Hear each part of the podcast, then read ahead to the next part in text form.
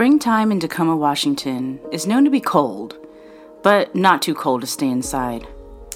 On the night of April 6, 2021, it was nice out, a little chilly, when 29 year old Mariela Vargas Brown, also known as Mari, was found shot to death. I'm Jennifer Blades, and this is the Unanswered Podcast, Season 2 Cold as Ice.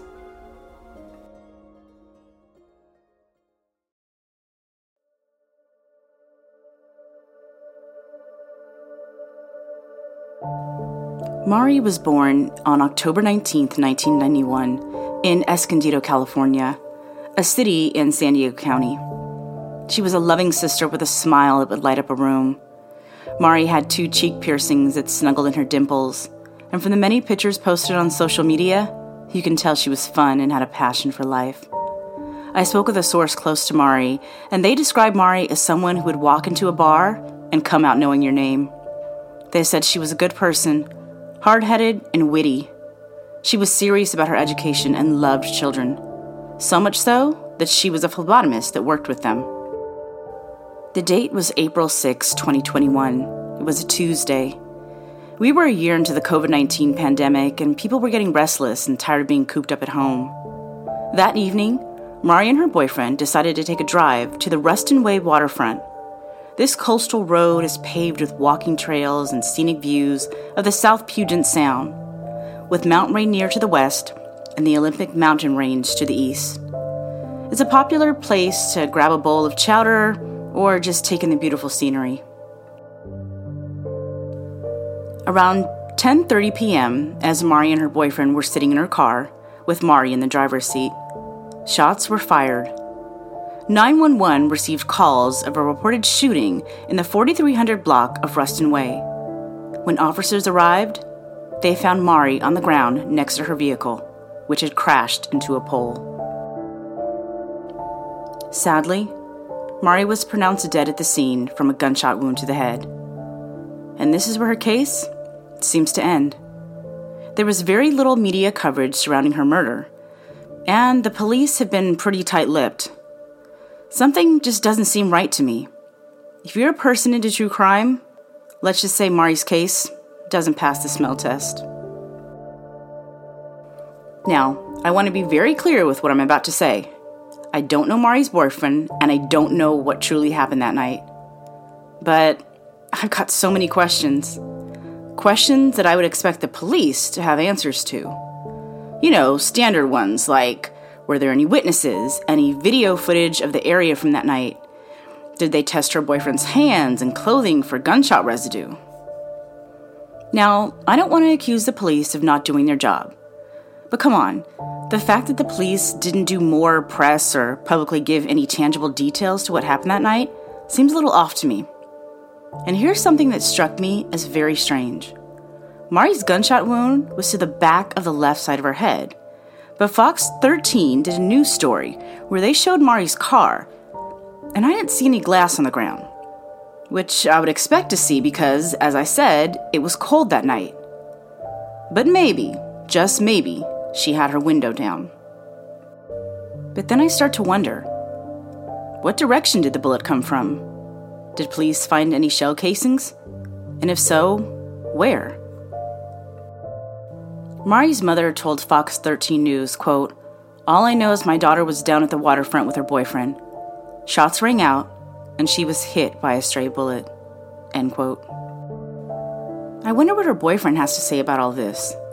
To my knowledge, he hasn't made a public statement or plea for answers. Was it truly a stray bullet? Was the bullet intended for her boyfriend? Or was her boyfriend the shooter? I did reach out to the Tacoma Public Records Office for more information, and they stated information would not be shared because Mari's case is part of an active investigation. I also emailed the Tacoma Police Department with a series of questions, but to no surprise, they never responded. I'm curious if the police have been in touch with the family, and how active is this case? Or the bigger question is was it ever a priority for them? I know that the police are extremely busy. But what bothers me is let's just say that this was a random shooting. police weren't urging the public for more information from that night or to be cautious when at the waterfront. And we're just supposed to be okay with bullets flying around in public places? I mean, did they up the police presence? Again, so many questions.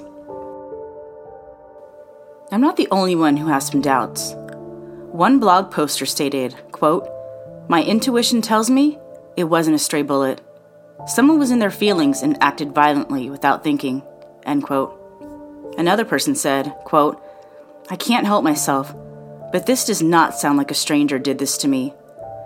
But nonetheless, whoever did this is evil and needs to rot in hell. End quote. Someone else said, quote, I truly think her boyfriend did it. My intuition was screaming even before I knew he was there or that she was meeting him. I don't even know them either. End quote. I hope this case gets solved and soon.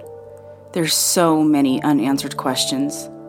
And with the police not willing to publicly share any information, I don't know how they're going to get this case solved.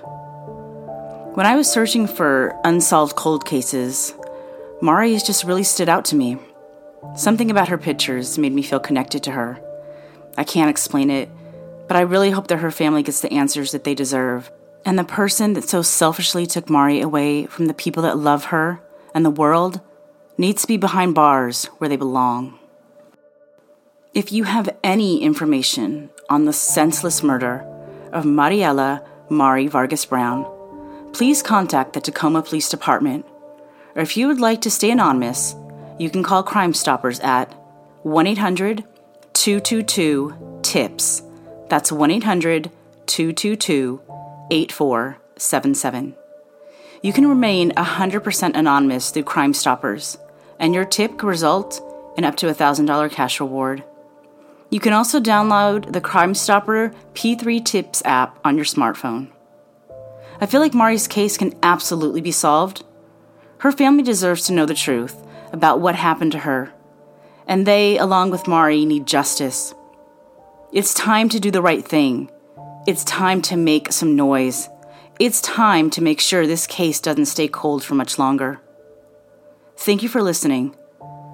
Up next, this week's Ice Cold Bonus Case.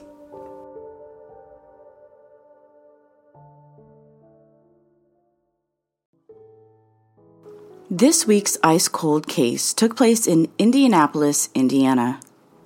It was a little past 8 a.m. on July 13, 1995, when a contract mowing crew from the Indiana Department of Transportation was cutting grass in the median near 13th and Lewis Street when they spotted a body concealed under branches and debris. Sadly, that body belonged to 29 year old mother Joanna Weaver. Joanna had been stabbed and burned, and her body was badly decomposed to the point that it took forensic examiners a week to identify her. According to sources, Joanna was a mother of two and had been addicted to crack cocaine and had resorted to prostitution to pay for her drug addiction. I only bring this up because this information might spark some clues for someone. This is in no way a shame or judgment towards Joanna. Substance abuse disorder is a daily battle for many.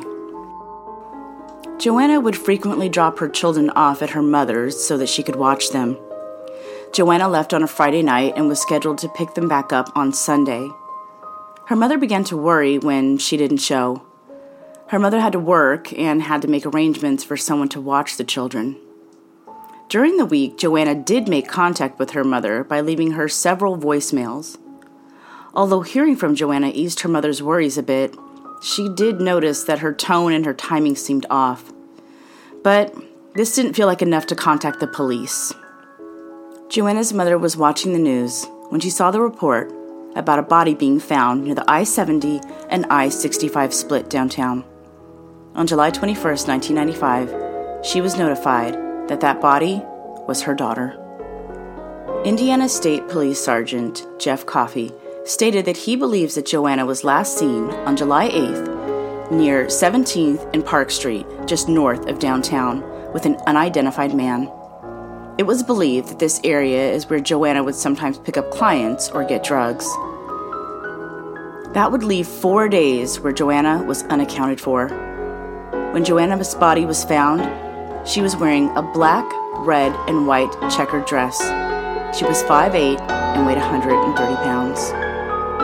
If you have any information to help solve this cold case, please call the Indiana State Police at 317 899 8577 or 1 800 582 8440. Thank you for listening.